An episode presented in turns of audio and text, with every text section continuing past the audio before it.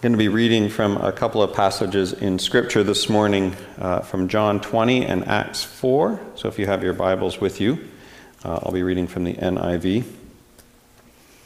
John 20, starting at verse 19 and going to 30, Acts 4, 32 to 35. Let me first open with a word of prayer. Lord, uh, these passages are amazing and wonderful and complex and delightful and scary.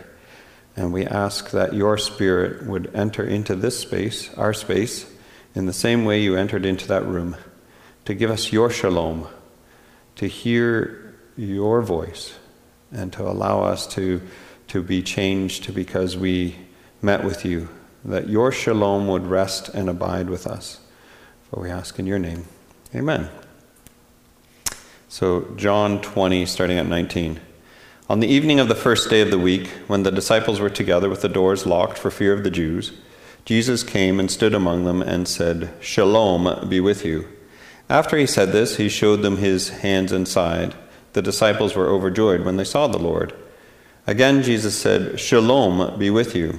As the Father sent me, I am sending you.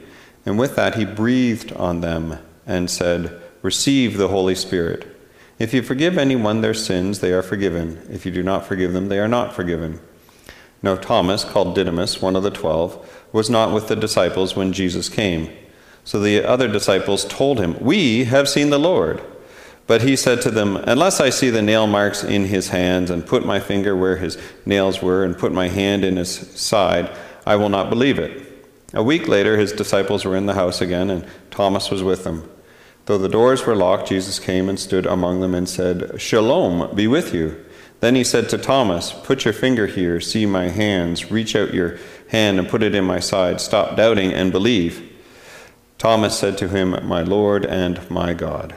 Then Jesus told him, Because you have seen, you have believed. Blessed are those who have not seen and yet have believed. Jesus did many other signs in the presence of his disciples, which are not recorded in this book, but are written that you may believe that Jesus is the Messiah, the Son of God, and by believing you may have life in his name. And Acts 4 32 to 35. All the believers were in one heart and mind. No one claimed that any of his possessions was his own, but they shared everything they had. With great power, the apostles continued to testify the resurrection of the Lord Jesus, and much grace was upon them. There was no needy person among them. For from time to time, those who owned land or houses sold them, brought the money from the sales, and put it at the apostles' feet, and it was distributed to anyone as they had need. May God be blessed in the reading of his holy scriptures this morning. So, my sermon is titled Jesus Brings His Shalom at the Resurrection. Jesus brings His Shalom at the Resurrection. I've been thinking about this word shalom and how uh, we often use the word shalom or peace interchangeably. And often when we do so, we, we kind of make it fall short of the true meaning of the word.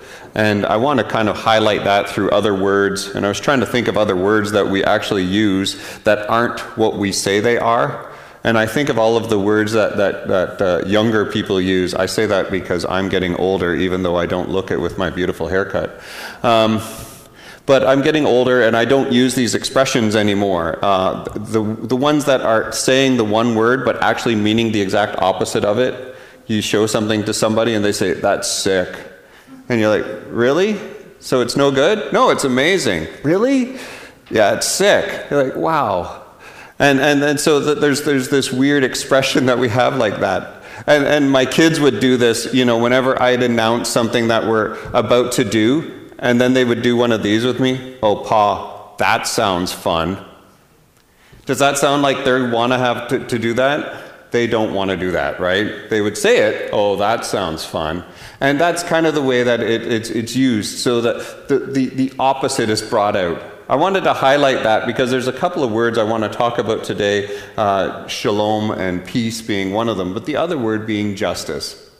Justice is the movement towards shalom. Would you, would you agree with me on that? Justice is the movement towards shalom. The idea that the, the, the church is called to, that society is called to a movement towards shalom. But justice often is sold short in our way of looking at things. Think about news headlines when things go awry in people's life and they ask for justice.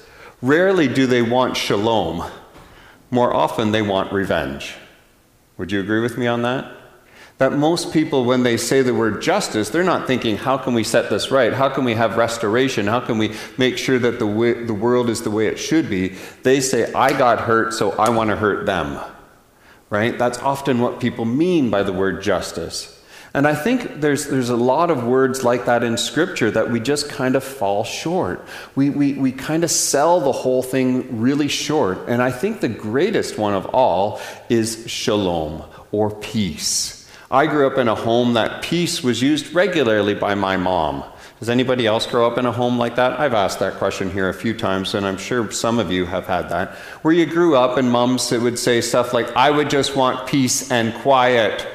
I want peace and quiet, which means two things. One, go away, right? So that she could have some quiet time, which was good. I understand that. I'm a parent now, and I kind of like that same thing.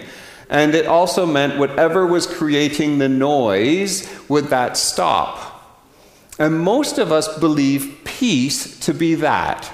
Peace is the absence of conflict. Peace is the absence of things going awry or, or things not, not uh, crashing between two things. So we, we, we try all the time to gain peace. We try all the time to gain that type of peace. And what happens often when we do that is conflict tends to just sit under the surface. Would you agree with me on that one? That if we try to aim for peace, meaning no conflict, the conflict is still there. But we tend to keep it under the surface.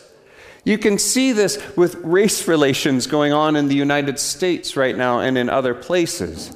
That for years and years and years, we've kind of just pushed it under the surface and, and kept it under there. We said, let's just be peaceful. We can see that in, in churches at times, and I've been in enough churches where this is, this is kind of the rule of it, that you try to be nice with people. You don't come confront people or try to deal with things that are issues with you. You just try to be nice. And so you come to church on a Sunday morning and you smile a lot at people and you, how you doing? I'm doing good. How are you doing? I'm doing great. And then behind the scenes we talk about them and we talk about the conflict and we feel a little weird inside, but, but we tend to try to think that peace is the absence of conflict. So then we, when we do that, we sell peace short. We don't allow the fullness of peace to come. And the fullness of peace is this idea of shalom. Shalom is the way it should be. Isn't that a beautiful thing to say? The way it should be. And, and people in, in the East, as you know, greet one another with the word shalom. They greet one another and say, May your world be the way it should be. May everything in your life line up the way that God intended it to be. We see this picture of shalom right at the beginning in Genesis, where God puts things in play one bit at a time. First, he deals with the, the days and the lights, and then he starts putting each of the, the, the, the, plants and then the animals in play, and all of it working itself out in this beautiful dance of shalom. That everything is just the way it should be. And every time he adds a new element, what does he say? It is good. It is good. Every time he adds a new element, he says this is good. Then he adds humanity, and he's about to rest.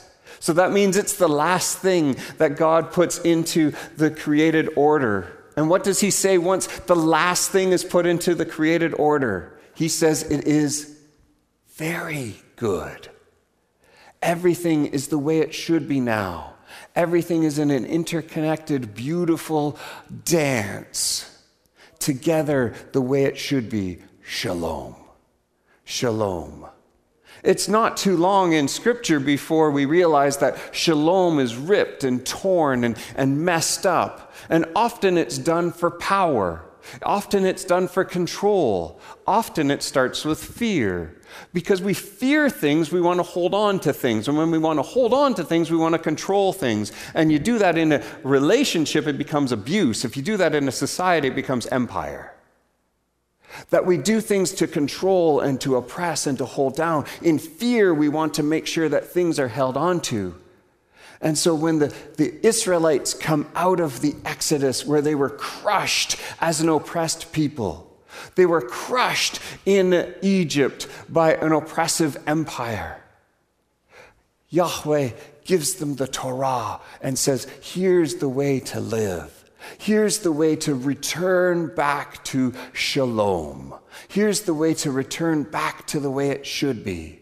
I want you to interact with all sorts of different people and all sorts of different things, like the garden, like the way it was in the created order, that everything is dancing in its perfect place. And so he puts in weird things for us that it doesn't make any sense unless you're a farmer and you start to understand it. That every seven years, the land needs rest that is put right into there. And there's a rotation of crops over the, over the, the land so that the, the land can always produce something amazing. But it's not just enough to interact with the created order as, as, as vegetation. It's, it's also that, that if there's not enough for, for the people, if there's people that are being crushed still, that the farmers themselves would leave the very edges of the fields alone. They wouldn't harvest them. And they did this so that the people who were impoverished in the neighborhood could come and, and collect without having to, to be seen as not having. They'd be able to go and get it for free at the edges of the fields. This was called gleaning. And it was a way of Yahweh just saying, I need my people to be in shalom. And the greatest of all the greatest was this idea of, of uh, Jubilee. The way of it was a Sabbath of Sabbaths. Right? On the seventh day, he rested and he looked over his creation and said, That's very good. Like an artist rests after they're finished their, their, their painting or their drawing or their, their music, and they said, That is very good. That feels amazing. Everything is the way it should be. You see God resting like that on the seventh day. Well, he builds the seventh day right into the way we're supposed to interact with one another. That at every seventh day we're supposed to rest. Every seventh year we're supposed to rest our land. And every seven, seven years we're supposed to return the land to the people. Why did we have land in the first place? Because people couldn't afford something. They had debts because sometimes there was droughts in certain areas and amazing rainfall in the other areas. And if the drought came to the one area, they had they had not enough money. So the people who had enough money bought the land from them and said, okay, we'll let you work the land, but it's not your land anymore. And then at 50 years, God says, give them all their land back. Everybody has to have their land back so that we restore shalom in society. It's the 50 uh, year Jubilee. As far as we know, it was never celebrated in the Israelite history. But then Jesus in Luke 4 says, the Spirit is upon me. God's presence is upon me to preach good news for the poor, freedom for the press, recovery of sight for the blind. And this is going to be the year of the Lord's favor. What is the year of the Lord's favor? It's a translation of the word Jubilee. Yahweh was speaking through Jesus and bringing Jubilee, a shalom to his people, a shalom to his people. And it's so amazing what happens in, in the, the Luke 4 passage, because what happens is that the people think, well, the shalom is coming. That means we are the extraordinary people. We, are, the Israelites, are the extraordinary people. That's what they started to believe in their hearts. And how do we know that that's what they were believing in their hearts? Because Jesus counters that right away. No, if we're going to have shalom, there's no extraordinary people, there's beloved people, and you're all beloved. That's the point of shalom, that there's nobody above anybody anymore. And so, even the Israelites, the blessed by God ones, Jesus said, No, we're all going to have life and life abundantly. We're all going to have shalom. And so, what are his two examples right after he says the year of Jubilee is about to come? He gives two examples from the, from the Hebrew scriptures of, of Yahweh giving life to the Gentile. He said, we're, we're, all these other famous people were having troubles, but it was Naaman and it was the widow's son. And, and that was, and, and he gives those two examples. And it's like, whoa, those are Gentile examples. And they get really angry at Jesus because they want to throw him off a cliff at that point. Do you remember this story? He wants to bring shalom to Israel, but for bringing shalom to Israel means there's going to be a cost to Israel. That you can't just be the blessed people yourself, you have to share that blessing outwards. And now we're starting to understand what Jesus is saying when he walks in the room. And he walks into the room where the people are full of fear because they started to believe in this Jesus and his shalom message. They started to believe that this was the Jesus who was going to, to live out the shalom message. They started to follow this Jesus no matter where he went. They would follow him right into Jerusalem, into the heart of the non shalom storm. The way it wasn't supposed to be was the way Jerusalem was running. So Jesus walks into Jerusalem, flips some, te- some tables in the temple. He speaks with the, the leaders in the synagogue and the, and the temple, and he, he calls them out for the way it's not peace, the way it's not shalom. And what does that lead to? It leads directly to his own death. It leads directly to his own death, countering the way that it was in Jerusalem calling out the leadership of the day, calling out the people saying, No, we are called to be people of shalom. Israel was always to be the leader in shalom, which means there's life abundantly for everybody. And they didn't like that Jesus was calling them out like this. So they had him killed, handed over to the Romans so that the, the Romans would do their dirty work like they always do when there's a, a leader that rises up, that he would get crushed by the Romans. And so now the, the, the, the disciples are, are huddling in the upper room. They're huddled there and they're nervous and they're scared of all of the things that, that that meant because they were ready to follow Jesus no matter what. But when your leader gets killed, your movement gets stopped. When your leader gets killed, your movement gets stopped. That's how it works in the Old Testament. That's how it works in the New Testament. That's how it works all through history. If you want to stop a movement, kill its leader. That's why Martin Luther King Jr. was killed. That's why there's so many people killed for leading movements that we don't like as society. Jesus was leading a movement of shalom, and people didn't like it because it was too costly, so they took him out. And the disciples are in the upper room saying, Now what? What are we going to do? We're going to get turned over. We hung out with that Jesus. It's us next. And Jesus walks in the room and say, My shalom be with you. My shalom be with you. And all of them start to get it, but they don't get it fully. So he does two different things to bring his shalom to bear upon them. The first thing is he calls them. The first thing is he calls them to their calling. He, they've been following him the whole time. They get his message now. At least they get the start of it. He's going to work out the, the fullness of it later with them. We see that through the book of Acts. We see that through Paul's letters that they don't quite get the message. Peter still has to have a couple of dreams, right, to figure out the message. Paul still needs to fall off his horse to get the message. We still see a lot of them learning the message, but they got the basic of it. And he's about to call them. So, what does he do to call them? It's the passage I've, I've spoken about a lot. Jesus says these amazing words As the Father sent me so I send you. In the same manner that I was sent to bring shalom, in the same manner that I was living out shalom. You saw it every day, disciples. We walk together every day, disciples. You know what it looks like the way I was sent, disciples. Now I'm sending you to do the same. Go live out that shalom. That methodology, that way of forgiveness, mercy, and grace. How do we know that? That's what he says right away. You have to be people of forgiveness. You have to go out and be the, the people who forgive debts. You have to be the people who forgive all the way. What is forgiveness? It's the essence of Jubilee, it's the essence of shalom.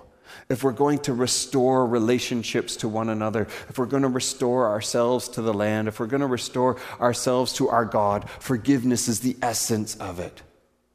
But it's not going to be enough to be called, is it? It's never enough to be called we have to be empowered. We need that, that godness with us. And the godness with us is not to make us elite beings that we can hold in the face of other people, go, look at us, we're amazing. We've got Jesus on our side. You do when you're a little kid and you're trying to prove your dad's the better dad. You remember that? We still do that with our God, don't we? We still do that with our God. We got God on our side. We do that. We rub it in people's faces all the time. That's not what Jesus is saying. He's saying, As the Father sent me, so I send you. You must go out in humility. You must go out in love. You must go out in shalom. And you will not do it on your own. There's too much of that control. There's too much of the fear. There's too much of the empire. That needs to be washed out of you. So I will give you my very presence. And he breathes on them. His Holy Spirit comes over them. This is John's Pentecost movement, uh, by the way. This is how John describes Pentecost that he breathes on them and the Spirit comes upon them, and they are no longer the same. Peace be with you. My shalom be with you. For Jesus to bring his peace into our lives, he first calls us.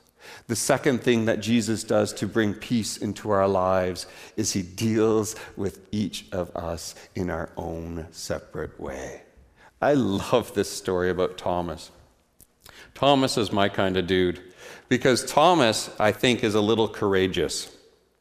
Have you ever been in a room with 10 other people where they all said one thing and you said the other? Have you ever been in that room?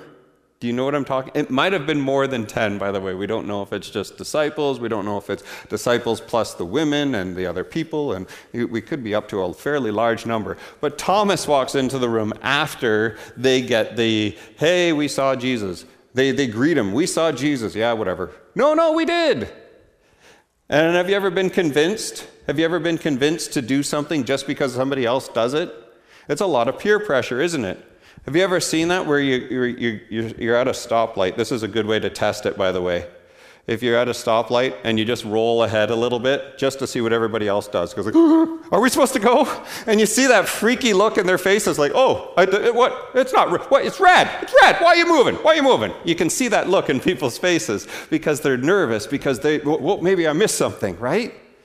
That's the way that, that peer pressure works, that you can do little things and you can, that if, if this is a fun thing to do, if you got like five of you, look up in the sky just at nothing. And just see how many people look at it, just to, just to do it. Because people will look, because, oh, I wonder what you got there. I was biking yesterday and this happened to me. There was five people just staring. It happened to be deer, so thankfully it wasn't the nothing look. It wasn't my sociological experiment, but they were all looking at deer. It was a beautiful thing that I'd be able to stop and see that. But that's the point, is that when people are all doing the same thing, we tend to move along with it. Thomas did not. Thomas said, I, I can't believe it. And I won't believe it until I see the, the, if I can put my fingers in the, the sides and the hands, then I can believe it. What I love about this is Thomas's honesty in the face of peer pressure. How many of us would bow to peer pressure at that moment and just go along with what everybody else is saying? I'm thinking Thomas has real guts here. I would probably use a different expression if I was talking downtown London. But he uses real guts here. That it's, it's, it's something with him in, within him that he needs to be honest. We see this actually with Peter as well. He was in that, that full of fear moment before the resurrection, before the crucifixion, when he's sitting around the charcoal fire when he's sitting around the charcoal fire and he's full of fear. But honestly, that's who he is. He's a fear driven, he's, he's an action based guy, and he's always got his feelings right on the top of him all of the time. He's the guy slicing off ears, he's the guy making stupid statements at the top of the Transfiguration Mountain. He's the, he's the one who's making beautiful things happen, but it's always bold. And here's the one when he gets called out Aren't you the one with Jesus? No, I wasn't him. Are you sure you weren't with Jesus? No, it wasn't me. Are you sure it was you weren't with him? No, it wasn't me. Peter, in all of his honesty and all of his fear, just lays it out. Thomas, in all of his honesty and all of his fears and all of his doubts, just lays it out. And what I find fascinating is Jesus meets them both right where they're at. Right? We don't hear any condemnation in Jesus when, when, when Thomas uh, and him interact. We hardly hear any condemnation between Peter and Jesus when Jesus and Peter interact. We'll go to Peter and then we'll go to Thomas. What's the interaction look like? Well, Jesus meets Peter by a charcoal fire. The only time, two times in all of, all of John's gospel that he uses that same word, it's charcoal fire. Why? Because fire is a mnemonic device, it's a smell device, right? Smell is very powerful for our memory. And so Peter, standing right beside that same smell of the fire where he denied Jesus, would have had the entire flash of his moment of interacting with Jesus just flash before his eyes, and he would have remembered every single thing. And then Jesus says, Do you love me? Yes, I do. Do you love me? Yes, Lord, I do. Do you truly love me? Lord, I'm getting kind of frustrated that you keep asking me all of these questions. Of course, you know I love you. And then shalom is restored, and Peter is called afresh. Then, Peter, you will be the one. You will be the one to lead, and you will be the one to go out and share this shalom message with all until it takes your life. Thomas. Jesus walks into the room. He doesn't say, Thomas, you dolt. What's wrong with you? Why didn't you believe in me? You know, could have used any expression, well, probably some a good Jewish expression of an insult to a person. He doesn't use any of that. He walks into the room and says, "Peace be with you." Thomas, get over here. Check this out right there. Come on. Throw your fingers right here. Come on, check it out. Whoop, whoop. You think Jesus had fun? Uh, maybe he did. Maybe he didn't. Anyways, so he invites, he invites Thomas to just put his fingers in, and Thomas doesn't even respond by putting his fingers in. Thomas, just with the invitation, says, My Lord and my God. Jesus brings shalom to Peter. Jesus brings shalom to Thomas because he meets them right in their honesty. Now, these two people have been insulted through church history for these two moments by paintings, by music, by writers. We look at those. Peter had a really bad moment and he laid down his, and he was denying him. And Thomas, we, call, we don't even call Thomas Didymus, like John tries to say. He's also known as Didymus. No, we call him Doubting Thomas. For the rest of his life, he gets known as Doubting Thomas. He's not the worshiping Thomas, which is like eight seconds later, my Lord and my God. No, he's Doubting Thomas for the history of church.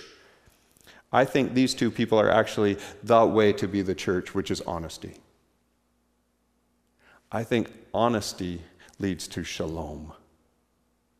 And if we're actually going to be honest, and if we're actually going to deal with things that aren't the way they should be, we're not going to have peace, meaning avoiding conflict. Because conflict will arise, won't it? If we're actually going to set things right, conflict is going to show up. Conflict is going to feel awkward. It's going to be weird because we as the church have been programmed to be so nice to one another. But conflict the way to be honest and allow those things. Anybody who's been in a good relationship knows this. The only way to get your relationship stronger is by being honest. The more you hid who you are by being peaceful, the more you did not have shalom.